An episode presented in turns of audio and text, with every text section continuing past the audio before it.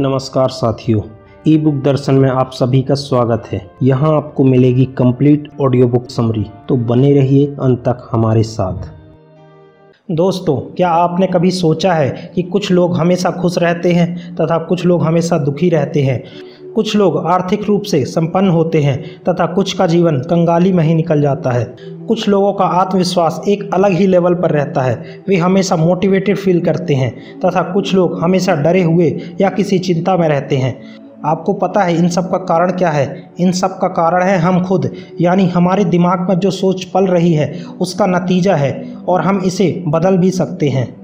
इस संसार में हम जो कुछ भी देखते हैं, वह एक आउटर वर्ल्ड है, तथा जो हमारे अंदर होता है, वह हमारा इनर वर्ल्ड है। यदि हमें आउटर वर्ल्ड में नतीजों में परिवर्तन करना है तो हमें अपने इनर वर्ल्ड में पॉजिटिव थॉट्स और सोच को बदलने की आवश्यकता है। दोस्तों, आज हम बात करने वाले हैं the power of subconscious mind book की, जिसके लेखक है डॉक्टर जोसेफ मर्फी इस किताब में बताया गया है कि हम किस तरह अपनी माइंड की शक्ति से अपना सपना पूरा कर सकते हैं। हम जिस प्रकार का जीवन चाहते हैं, हम वह सब पा सकते हैं। इसमें जोसेफ मर्फी की कहानी है, जो कि लगभग 40 साल पहले एक कैंसर की बीमारी से पीड़ित थे, लेकिन उन्होंने अपने सबकॉन्शियस माइंड की मदद से पूरी तरह ठीक हो गए।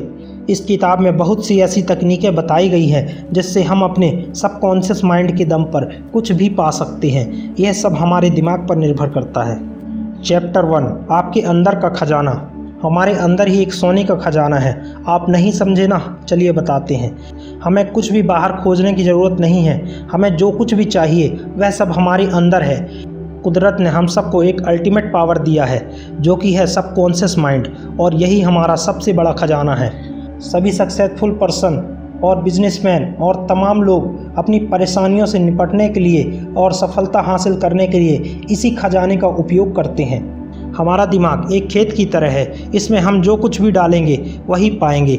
इसलिए आप जो कुछ भी सोचते हो, आपको वापस वही मिलेगा। इसीलिए ज़्यादातर महान लोग यह जान जाते हैं कि उनका इनर वर्ल्ड ही पावरफुल है। वह अपने अंदर की दुनिया में बिलीव करते हैं। वह जानते हैं कि बाहरी दुनिया हमारी अंदर की दुनिया का रिज़ल्ट है। एक बार एक सिंगर स्टेज में गाने के लिए गया, लेकिन वह अपने डर और घबराहट की वजह से गाना गाने में मुश्किल महसूस कर रहा था। फिर उसने बैक स्टेज में जाकर अपने मन में यह कहना स्टार्ट कर दिया कि, लिटिल मी, हट जाओ। बिग मी गाना चाहता है। लिटिल मी मतलब कॉन्शियस माइंड और बिग मी मतलब सब कॉन्शियस माइंड क्योंकि डर और घबराहट उसके सब कॉन्शियस माइंड में आई थी, जिसकी वजह से वह गाना गाने में असहज महसूस करता था। हमारा कॉन्शियस माइंड एक जहाज़ के कैप्टन जैसा है और सब कॉन्शियस माइंड उस कैप्टन के इंस्ट्रक्शन को फॉलो करने वाला जहाज़। जहाज़ का कैप्टन ही डिसाइड करता है कि जहाज़ को कहाँ ले जाना है। इसीलिए कभी भी हमें नेगेटिव स्टेटमेंट नहीं बोलना चाहिए, क्योंकि सब कॉन्शियस माइंड इसे सच मानकर एक्सेप्ट कर लेता है। इसीलिए सब कॉन्शियस माइंड एक खजाने की तरह है। हम जो कुछ भी चाहते हैं, हम इससे बोल सकते हैं और यह हमें वह दिला देगा। चैप्टर टू आपका मस्तिष्क कैसे काम करता है? जो कुछ भी कॉन्शियस माइंड सोचता है सब कॉन्शियस माइंड उसे एक्सेप्ट कर लेता है और वही सामने आ जाता है। हमारा मस्तिष्क एक ही है, लेकिन इसके दो भाग हैं। पहला कॉन्शियस माइंड दूसरा subconscious mind conscious mind हमारा लॉजिकल माइंड होता है, जिससे हम ऑब्जेक्टिव माइंड भी कहते हैं। इसमें हमारे रोज़मर्रा की सोच एक्शन डिसीज़न पसंद तथा लॉजिकल थिंकिंग इस तरह के एक्शन कॉन्शियस माइंड लेता है। जबकि सबकॉन्शियस माइंड हमारा ऑब्जेक्टिव माइंड है। यह हमारे इमोशन थॉट्स फीलिंग हैबिट और बिलीव्स को कंट्रोल करता है। इसके अलावा यह हमारे शरीर के सभी ऑर्गन्स और अनकॉन्शियस एक्टिविटी को कंट्रोल करता है। जैसे कि दिल धड़कना, सांसों को चलना, पाचन क्रिया होना, नाखूनों को बढ़ना, बालों को बढ़ना तथा शरीर की सभी क्रियाएँ सब कॉन्शियस माइंड ही कंट्रोल करता है। और कॉन्शियस माइंड हमारे दिमाग का 10 परसेंट और सब कॉन्शियस माइंड हमारे दिमाग का 90 परसेंट यूज़ करता है। इसीलिए सक्सेसफुल पर्सन अपने सब कॉन्शियस माइंड में ज़्यादा बिलीव करते हैं क्योंकि जब आप अपने सब कॉन्शियस माइंड की मदद लेते हो, तब आप अपने दिमाग की कैपेसिटी का 90 परसेंट यूज़ करते हो।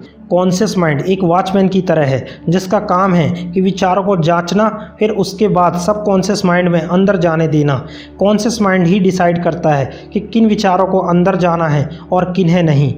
हमारे आसपास बहुत सी चीज़ें होती है। यह हमें डिसाइड करना होता है कि हमें क्या ग्रहण करना है और क्या नहीं। कई बार आसपास बहुत से नेगेटिव थॉट्स या बातें होती है। लोग कहते हैं कि तुमसे ना हो पाएगा, यह तुम्हारी बस का नहीं, तुम इसके काबिल ही नहीं। तब हमें अलर्ट हो जाना चाहिए कि इन बातों को इग्नोर करना है। किसी की भी राय तब तक सच नहीं होती जब तक आप उसे मान नहीं लेते। हमारे पास चुनने की शक्ति है और हमें चुनना चाहिए ज़िंदगी को, प्यार को, पैसे को सक्सेस को, ना कि डर और अंधविश्वास और नेगेटिविटी को। चैप्टर थ्री आपके मन की चमत्कारिक शक्तियाँ। हमारा सबकॉन्शियस माइंड बहुत ही पावरफुल है। आप सोच सकते हैं कि यह हमारे शरीर के सभी ऑर्गन्स को कंट्रोल करता है। चाहे आप सो रहे हों या जाग रहे हों या 24 घंटे काम करता है।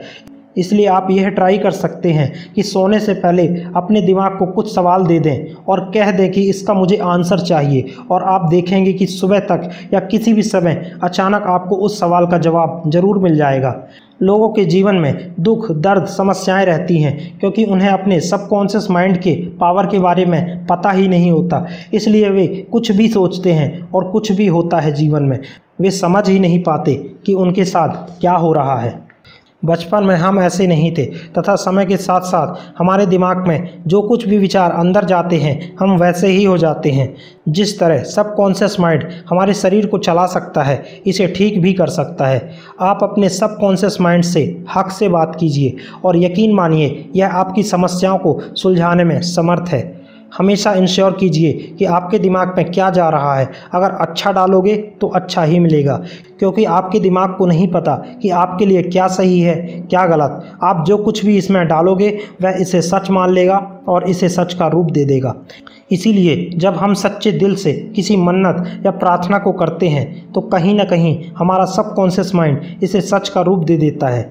जो परिणाम आप चाहते हैं, आप अपने दिमाग में डालिए और उसे एहसास कीजिए। यकीन मानिए, आपको वह ज़रूर मिलेगा। चैप्टर फोर प्राचीन काल की चमत्कारी शक्तियाँ। पुराने ज़माने में लोग हिप्नोटाइज की कला को उपयोग में लेते थे। असल में वह आपके सबकॉन्शियस माइंड को काम में लगा देते थे। बाहरी दुनिया में किसी भी रियलिटी को बनाने के लिए उसे पहले दिमाग में उतारना पड़ता है। जिस तरह आपके बॉडी पार्ट्स रियल हैं, ठीक उसी प्रकार आपके दिमाग में आने वाले थॉट्स भी सच हैं। बस उन्हें हम छू नहीं सकते, वह लोगों को दिखाई नहीं देते।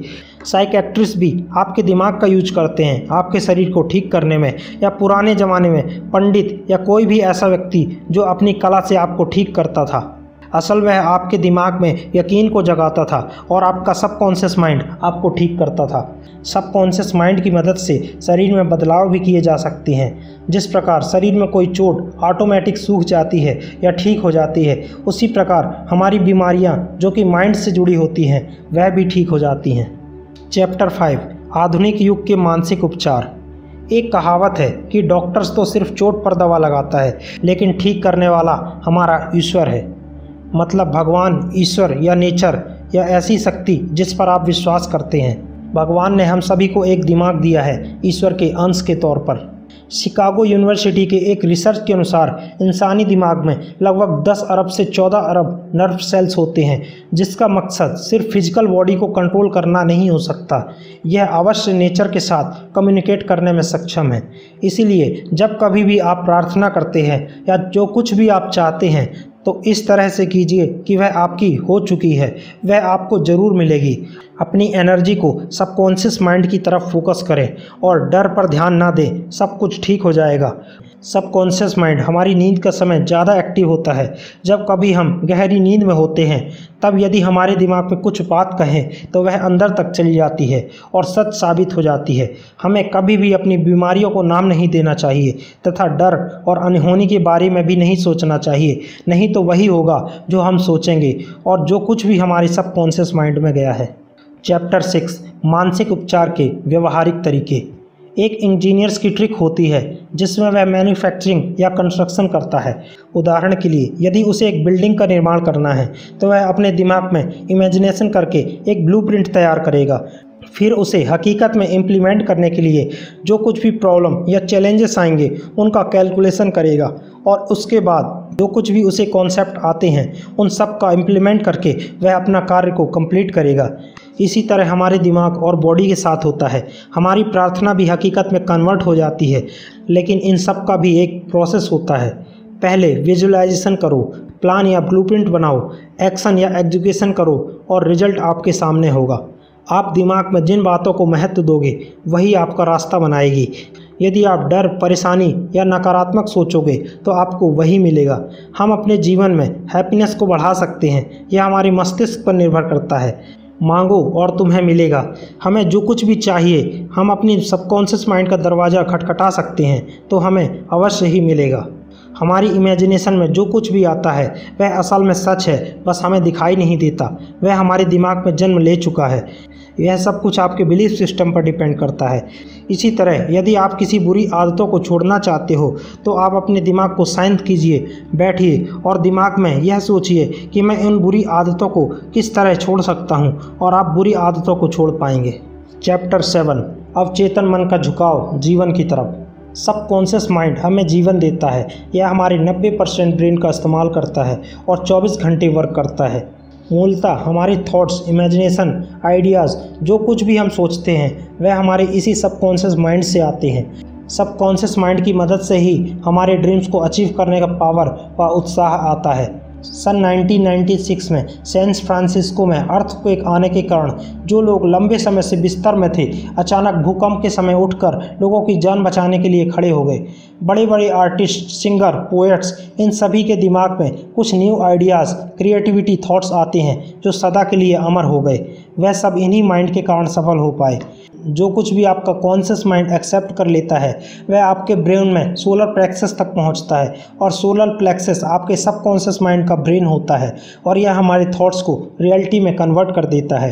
आप सोने से पहले अपने सब सबकॉन्शियस माइंड को एक टास्क दे सकते हैं और आपका माइंड उस टास्क का सोल्यूशन ज़रूर निकाल लेगा। चैप्टर एट मन चाहे परिणाम कैसे प्राप्त करें? यदि आप सब कॉन्शियस माइंड को पॉजिटिवली यूज़ करते हो तो आप अपने जीवन में सुख, शांति, समृद्धि बढ़ा सकते हैं। और यदि आप सब कॉन्शियस माइंड को नेगेटिव यूज़ करते हो तो आपके अंदर डर, घबराहट, आत्मविश्वास में कमी, यह सभी चीज़ें बढ़ती हैं। भरोसे और पॉजिटिविटी के साथ मन से बात करो। जब आप टेंशन या प्रेशर में रहते हो और दिमाग में कन्फ्यूज़न है, तब आप सबकॉन्शियस माइंड का उपयोग करना चाहते हो तो यह आपके लिए मुश्किल होगा। क्योंकि आप प्रेशर या कन्फ्यूज़न में आप अपने सबकॉन्शियस माइंड से काम नहीं करवा सकते। उदाहरण के लिए, यदि आप किसी टैक्सी में बैठते हो, तब आप ड्राइवर को क्लियर डेस्टिनेशन ना बताकर यहाँ वहाँ की बातें बताते हो तो वह कंफ्यूज हो जाएगा और आप अपनी मंजिल तक नहीं पहुँच पाओगे। इसीलिए अपने गोल्स के लिए क्लियरिटी रखिए, तभी आपका दिमाग आपके लिए सही तरीके से काम करेगा।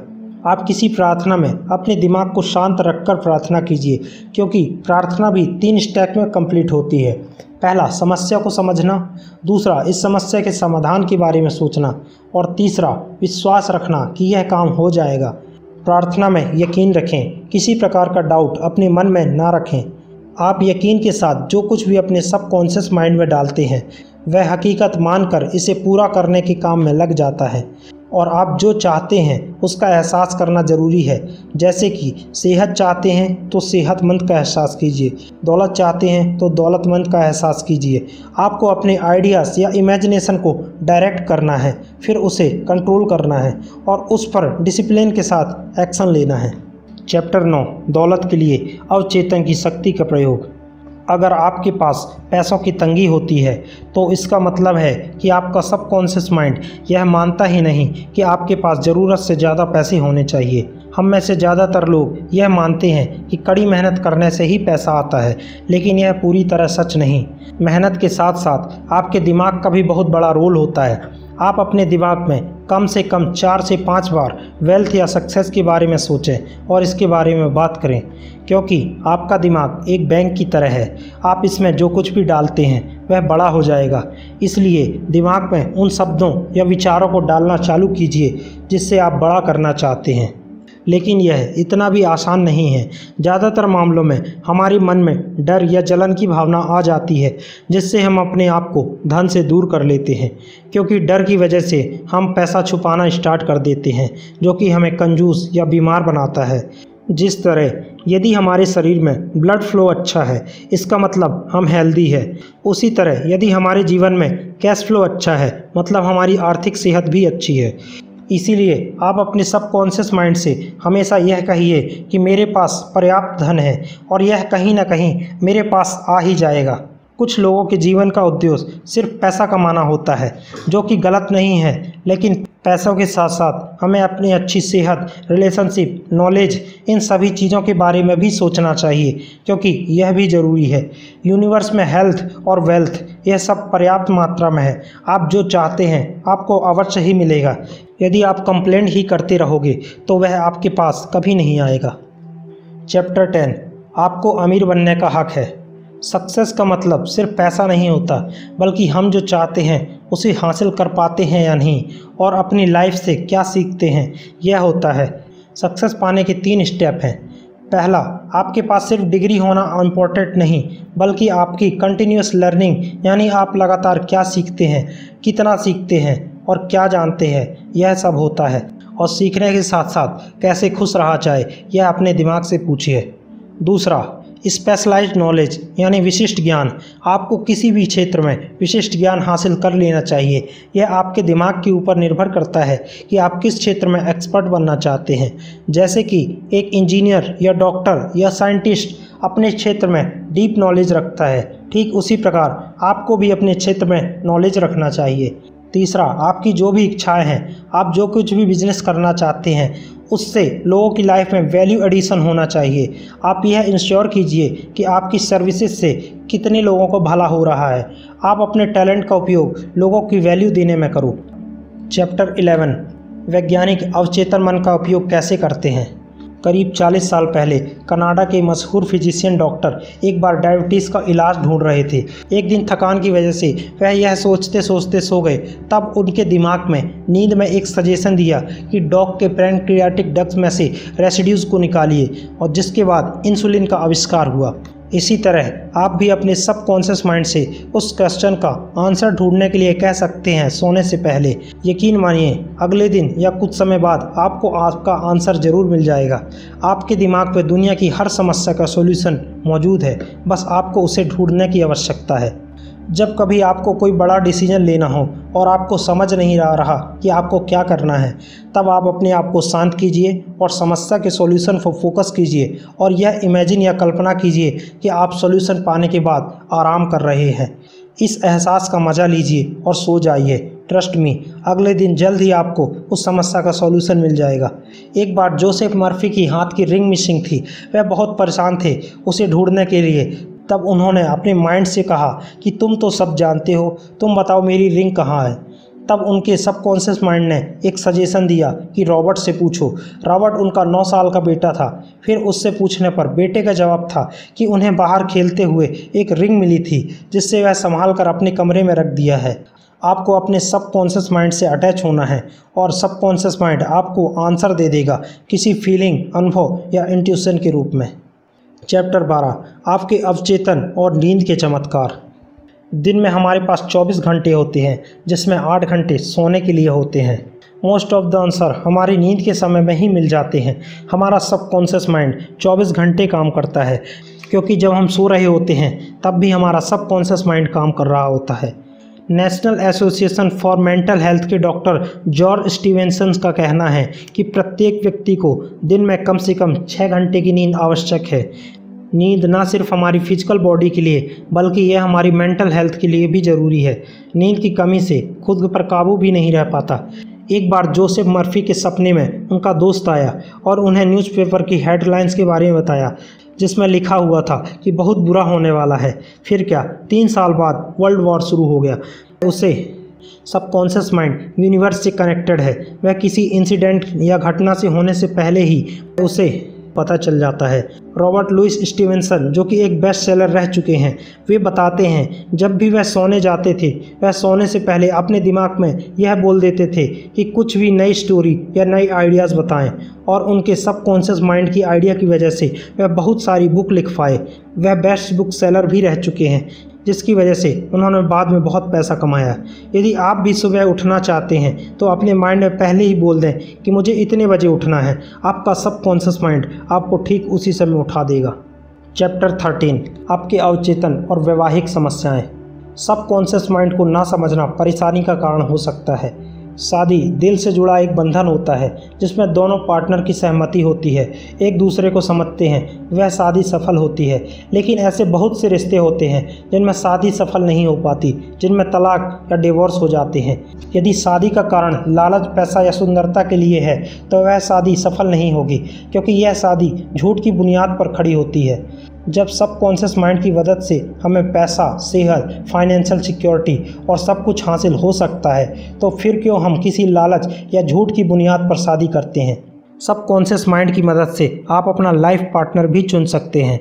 यदि आपको एक लाइफ पार्टनर चाहिए तो इसे भी आप अपने सब कॉन्शियस माइंड से रात को सोने से पहले कह सकते हैं। जैसे कि, मुझे एक पार्टनर चाहिए, जिसकी सोच अच्छी हो, जो कि सिंपल हो, और मुझे समझने वाला हो, खुश रहने वाला हो। आप जो कुछ भी चाहते हैं, उस प्रकार का पार्टनर की इच्छा आप अपने मन में सब कॉन्शियस माइंड से कह सकते हैं। क्योंकि शादी के बाद डिवोर्स अच्छा है या नहीं, यह हम नहीं कह सकते। यह डिपेंड करता है कि कंडीशन क्या है। यदि आप कंफ्यूज है कि डिवोर्स आपके लिए सही है या नहीं तो आप अपने सब कॉन्शियस माइंड से पूछ सकते हैं। आप अपने पार्टनर्स की कमियों को किसी अन्य लोगों से ना बताएँ। आप चाहें तो एक शिक्षित काउंसलर की सहायता ले सकते हैं। हमेशा आप अपने लाइफ पार्टनर को अटेंशन दें, उन्हें समय दें, उन्हें समझें और एक दूसरे की कमियों को अपनाकर सुख शांति से रहें। सफल शादीशुदा ज़िंदगी के लिए एक स्टेप है। रात को सोने से पहले सारी लड़ाइयों को भूल जाएँ और पार्टनर को माफ़ करके सोएँ। सुबह के वक्त भगवान को धन्यवाद बोलें और अपने पार्टनर को थैंक्स फॉर एवरीथिंग सभी शादीशुदा पार्टनर्स को भगवान से प्रार्थना करनी चाहिए और अपने पार्टनर्स के प्रति लव और अच्छा भाव रखना चाहिए। यह आपके शब्दों में नहीं, बल्कि आपके एक्शन में दिखना चाहिए। चैप्टर 14 आपका अपचेतन मन, आपकी खुशी। आपको बहुत खुशी हुई होगी जब आपने ग्रेजुएशन कंप्लीट किया होगा, नौकरी मिली होगी, आपकी इंगेजमेंट हुई होगी, जब आपकी शादी हुई होगी। लेकिन यह खुशियाँ तो टेम्प्रेरी है परमानेंट नहीं। परमानेंट खुशी तो आपको तब मिलती है जब आप अपने सब कॉन्शियस माइंड से अटैच होते हैं, ईश्वर पर विश्वास रखते हैं, तभी आपको असली खुशी होती है। आपको हमेशा खुश रहना चाहिए और खुश रहने को आपकी आदत बना लेनी चाहिए। कुछ लोगों की आदत होती है वह हमेशा दुखी रहते हैं। ऐसे में जब कभी वे खुश होते हैं तो वह सोचते हैं कि मैं खुश क्यों हूँ? फिर यही सोचकर वे दुखी हो जाते हैं, क्योंकि दुखी रहना ही उन्हें कंफर्टेबल महसूस करवाता है। उन्हें लगता है कि दुखी होने पर उन्हें ज़्यादा अटेंशन मिलती है। इसलिए कभी कभी ये लोग अटेंशन पाने के लिए भी दुखी रहते हैं, और यह उनकी आदत बन जाती है। यदि आपको डर परेशानी, चिंता सताती रहती है तो आपको अपने पैटर्न को चेंज करने की आवश्यकता है, जो कि प्रैक्टिस सही आएगा। आपको यह समझना चाहिए कि खुशियाँ आपके अंदर है, ना कि बाहर। जैसे कि आप पैसों से खुशियाँ तो नहीं खरीद सकते, क्योंकि ऐसे बहुत से लोग हैं, जिनके पास बहुत पैसा होता है, लेकिन फिर भी वह दुखी हैं। चैप्टर 15 आपका अवचेतन मन और सामंजस्यपूर्ण संबंध। जैसा कि आप चाहते हैं, वैसा ही व्यवहार दूसरों के लिए करें, क्योंकि आप जो दूसरों को दोगे, वही लौट कर आपके पास आएगा। उदाहरण के लिए, यदि आप किसी व्यक्ति के सामने अच्छाई या पीठ पीछे बुराई करते हैं तो इसकी संभावना अधिक है कि वह भी आपके साथ ऐसा ही करेगा। क्योंकि दूसरा इंसान क्या कर रहा है, क्या कह रहा है, इससे आपको फ़र्क नहीं पड़ना चाहिए। क्योंकि यदि आप उस पर रिएक्ट करेंगे तो आपको गुस्सा आएगा और आप अपना ही नुकसान कर बैठोगे। यदि आप चाहें तो आप अपने गुस्से को कंट्रोल कर सकते हैं, क्योंकि गुस्सा आने के तीन स्टेप होते हैं। नंबर वन आप दूसरों की बातों या उनके एक्शन के बारे में सोचने लगते हो। नंबर दो अब आप डिसाइड करते हो कि आपको गुस्सा करना है। नंबर तीन, अब आप उनकी बातों का रिएक्शन देते हो या गुस्सा करते हो। हमें इमोशनल मैच्योर होने की आवश्यकता है। हमें दूसरे के एक्शन का रिएक्शन करना बंद करना होगा। नेगेटिविटी को अवॉइड करना होगा। क्योंकि जब आप नेगेटिव चीज़ों का रिएक्शन देते हो, तब आप सामने वाले के निचले स्तर तक पहुँच जाते हो। किसी दूसरे व्यक्ति को यह पावर ना दें कि वह आपको आपके लेवल से खींचकर अपने लेवल पर ले आए। कुछ लोग मेंटल रूप से बीमार होते हैं, जो कि अपने माइंड से गेम खेलते हैं, आपको कंट्रोल करने की कोशिश करते हैं।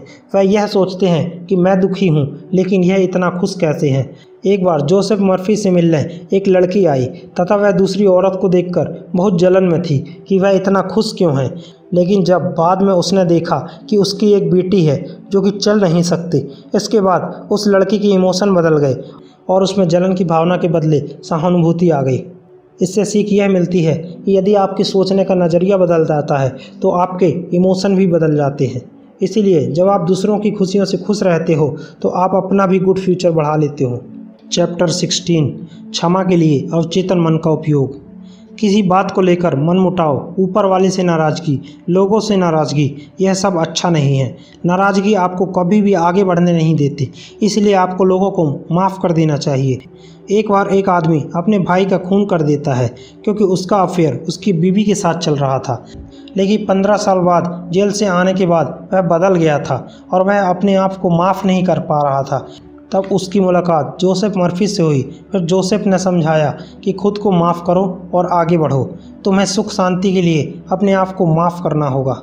माफ़ करने के लिए ज़रूरी है माफ़ करने की इच्छा होना। यदि आप किसी को माफ़ करते हो तो आप जंग जीत जाते हो। सिर्फ़ बड़प्पन के लिए माफ़ नहीं करना, बल्कि यह आपको अपनी भलाई के लिए भी करना है, क्योंकि इससे आपका ही भला है। आप सोते वक्त यह कह सकते हैं कि मैं सबको माफ़ करता हूँ, मैं सबको आज़ाद करता हूँ। वह भी खुश रहे और मैं भी। यदि आपको पता लगाना है कि आपने किसी को माफ़ कर दिया है या नहीं, यदि आपके सामने उस व्यक्ति की चर्चा होती है तो आपको कोई फ़र्क नहीं पड़ता। तो यदि ऐसा है तो इसका मतलब आपने उसे माफ़ कर दिया है। चैप्टर सेवनटीन डर दूर करने के लिए अवचेतन मन का उपयोग। डर हमारा सबसे बड़ा शत्रु है। इसे बचने के लिए एक सोल्यूशन है कि आप जिस चीज़ से डरते हैं, आपको वही करना चाहिए। यकीन मानिए कुछ समय बाद वह डर चला जाएगा। आप यह निश्चित कर लें कि आपको डर से जीतना है, क्योंकि आप निश्चित कर लेते हैं तो आपका सब कॉन्शियस माइंड यह मान लेता है और डर खत्म हो जाता है। एक मेडिकल स्टूडेंट का एग्ज़ाम था और उस एग्ज़ाम से बहुत डर लगता था, जिस वजह से वह एग्ज़ाम के समय सब कुछ भूल जाता था और उसे यह डर था कि वह फेल हो जाएगा। और सब कॉन्शियस माइंड यह मान चुका था कि वह फेल होना चाहता है। फिर उसने यह इमेजिन करना चालू किया कि उसकी माँ उसे कंग्रेचुलेसन बोल रही है और बाद में ऐसा ही हुआ, वह एग्ज़ाम पास कर गया। यदि आपको किसी चीज़ से डर लगता है, जैसे कि बाइक चलाने से डर पब्लिक स्पीकिंग से डर, अपने विचार व्यक्त करने से डर तो आप वही कीजिए जिससे आपका डर दूर हो जाएगा। कुछ डर हमारे लिए सही होते हैं, क्योंकि कुदरत ने हमारे शरीर में इनबिल्ट फीचर दिया है, डर का, जो कि हमारी शरीर की सेफ्टी के लिए भी आवश्यकता है, जिसमें ऊंचाई से गिरने का डर, आग से डर रोड से डर अनसेफ ड्राइविंग से डर, इस प्रकार के डर हमारे लिए ज़रूरी भी है। यदि ऐसा नहीं होगा तो हमारे साथ कभी भी कुछ भी घटना हो सकती है। लेकिन कुछ डर हमारे नहीं हैं। कुछ तो मन के अंदर ही होते हैं, वास्तविकता में नहीं, या कुछ हमारे इमोशन, फीलिंग दुनिया की वजह से आते हैं। क्योंकि यदि हम अपने दिमाग में अनावश्यक डर लेते हैं तो हम मुसीबत को स्वयं न्योता देते हैं। जैसा कि किसी बीमारी का, अनहोनी का, या गलत होने का डर। ऐसे में आप अनावश्यक डर मत पालिए। चैप्टर 18 मन से हमेशा जवान कैसे रहें? कुदरत ने हमें कुछ क्वालिटी दी है, जिसमें patience kindness love happiness desire यह सब क्वालिटी कभी भी बूढ़ी नहीं होती। उम्र सिर्फ़ एक नंबर नहीं है, इसे सिर्फ़ नंबर से परिभाषित नहीं किया जा सकता, बल्कि हम अपने जीवन को कितना समझ पाए हैं तथा क्या क्या सीखा है जीवन में, हमारा व्यवहार कैसा है, यह सब मैटर करता है। आपके बुढ़ापे के पैंसठ से पंचानवे के बीच का समय भी आपकी यंग जनरेशन के समय से बेहतर हो सकता है। आप अपने मस्तिष्क को तो नहीं दे सकते, लेकिन आपको पता है कि वह है। ठीक उसी प्रकार, आपका रिश्ता आपके सब कॉन्शियस माइंड के साथ कभी बूढ़ा नहीं होता। आप अपने आप को अंदर से जितनी उम्र का मानते हैं, आपकी उम्र उतनी ही होती है, और आप अपने आप को अंदर से जितना सुंदर मानोगे, आप उतने ही सुंदर रहोगे। हम कभी भी बेहतर हो सकते हैं। बुढ़ापा भी जवानी से बेहतर हो सकता है, क्योंकि हम बूढ़े तब होते हैं जब सपने देखना छोड़ देते हैं। और बुढ़ापे में हमारे पास स्पिरिचुअल थॉट्स एक्सपीरियंस विजडम है, जो कि आपकी पावर है। क्योंकि यह वह पावर है जो बाहरी रूप से तो नहीं दिखती, लेकिन यह एक इंटरनल पावर है। यह एक सुंदर व्यक्तित्व की पहचान है, क्योंकि सुंदरता का मतलब सिर्फ़ बाहरी आकर्षण नहीं होता। इसीलिए बूढ़े होने का डर मत पालिए, क्योंकि जिस चीज़ का डर पालोगे, हम वही क्रिएट करेंगे। यदि आपकी उम्र बढ़ रही है, आप रिटायर हो गए हैं तो बुक्स रीड करना स्टार्ट कीजिए, इससे आपकी नॉलेज बढ़ेगी। धन्यवाद। E book Darshan dot com